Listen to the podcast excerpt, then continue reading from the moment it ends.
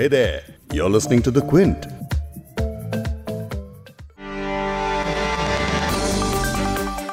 CBSE के दसवीं और बारहवीं के स्टूडेंट्स जी जान से एक जुलाई से होने वाले बचे हुए एग्जाम्स की तैयारी कर रहे थे, लेकिन अब केंद्र सरकार ने सुप्रीम कोर्ट में साफ कर दिया है कि सीबीएसई कोरोना संकट के चलते जुलाई में कोई भी एग्जाम्स नहीं कराने जा रही है।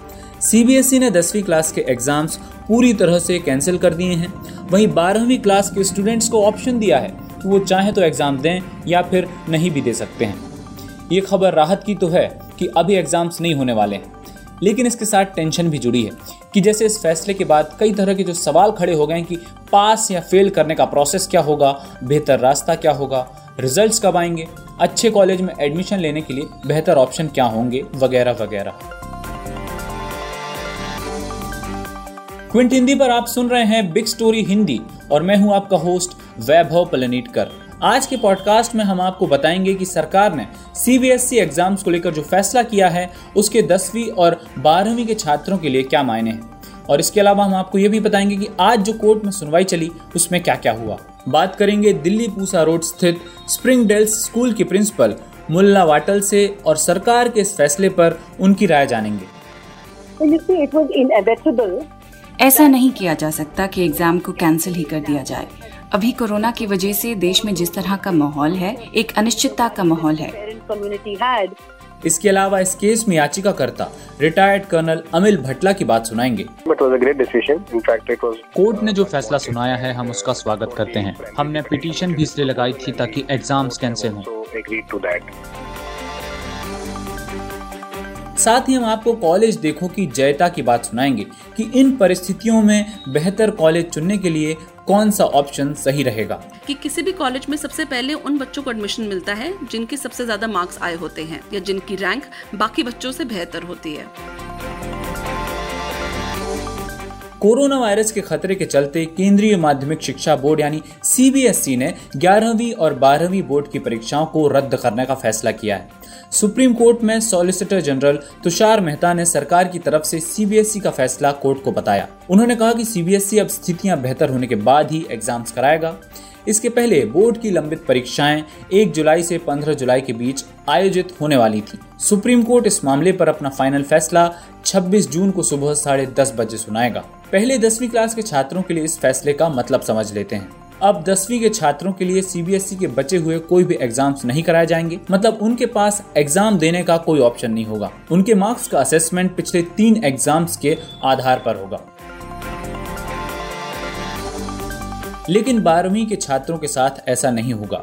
बारहवीं क्लास के छात्रों को ऑप्शन दिया जा रहा है। जिन छात्रों को एग्जाम देना है, कोरोना संकट की स्थितियां बेहतर होने पर उनका एग्जाम कराया जाएगा। इसके अलावा दूसरे छात्रों के लिए जो एग्जाम नहीं देना चाहते, उनके मार्क्स आखिरी के तीन एग्जाम्स के एवरेज के आधार पर दिए जाएंगे। लेकिन अगर किसी ने एक बार एग्जाम देने का ऑप्शन चुन लिया तो उसके बाद वो दूसरा ऑप्शन नहीं चुन पाएगा। एग्जाम देने का ऑप्शन उन छात्रों के लिए दिया गया है जो अच्छे कॉलेज में एडमिशन के लिए अपने परसेंटेज सुधारना चाहते हैं। ग्रुप ऑफ पेरेंट्स ने जुलाई में सीबीएसई के एग्जाम्स कराने के फैसले को कोर्ट में चुनौती दी थी। याचिका में कहा गया था कि कोरोना वायरस के प्रकोप के बीच में ही एग्जाम कराना सही नहीं होगा और दावा किया गया था कि ये संविधान के आर्टिकल चौदह का उल्लंघन है। सीबीएसई के जिन पच्चीस दूसरे देशों में स्कूल हैं वहां पर एग्जाम्स कैंसिल कर दिए गए थे।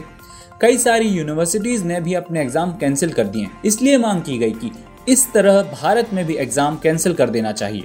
याचिका में यह भी कहा गया कि अभी ये तय नहीं है कि जुलाई में कोरोना वायरस संकट की स्थिति बेहतर होगी या नहीं।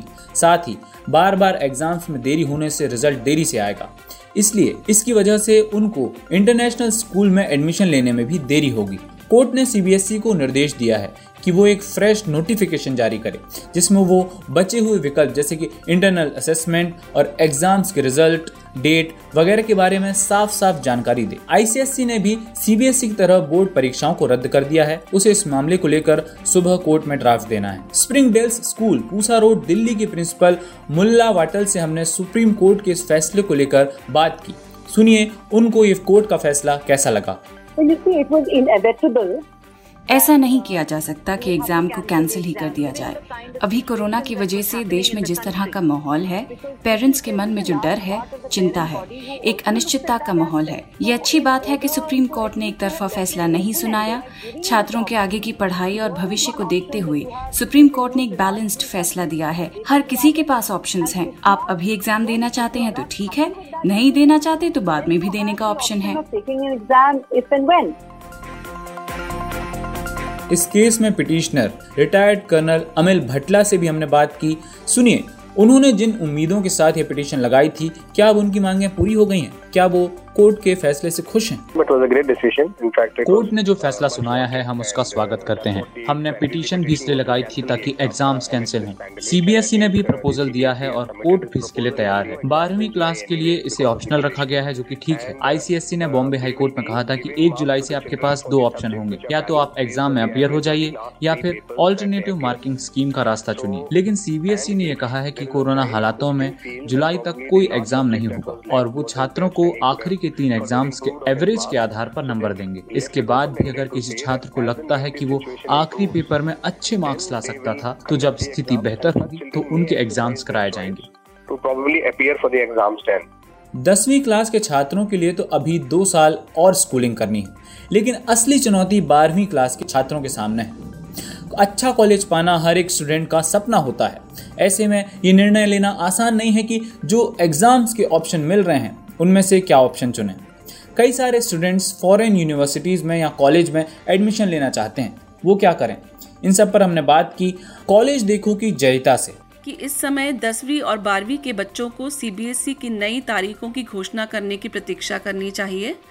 अगर सीबीएसई की नई परीक्षा साल जुलाई के महीने में पड़ती है तो बच्चों को परीक्षा दे देनी चाहिए। अगर नई तारीखों की सूचना आने में और विलम्ब होता है तो बच्चों को बाकी एंट्रेंस एग्जाम्स की तारीख के हिसाब से निर्णय ले लेना चाहिए। जो बच्चे ऑप्शनल एग्जाम नहीं देना चाहते उनका असेसमेंट तीन प्रकार से होगा। पिछली परीक्षाओं में मिले मार्क्स, जो कि स्कूल द्वारा करवाए गए परीक्षाएं होती हैं जिन्हें हम टर्म एग्जाम्स कहते हैं, प्रैक्टिकल्स के मार्क्स और प्री बोर्ड के मार्क्स।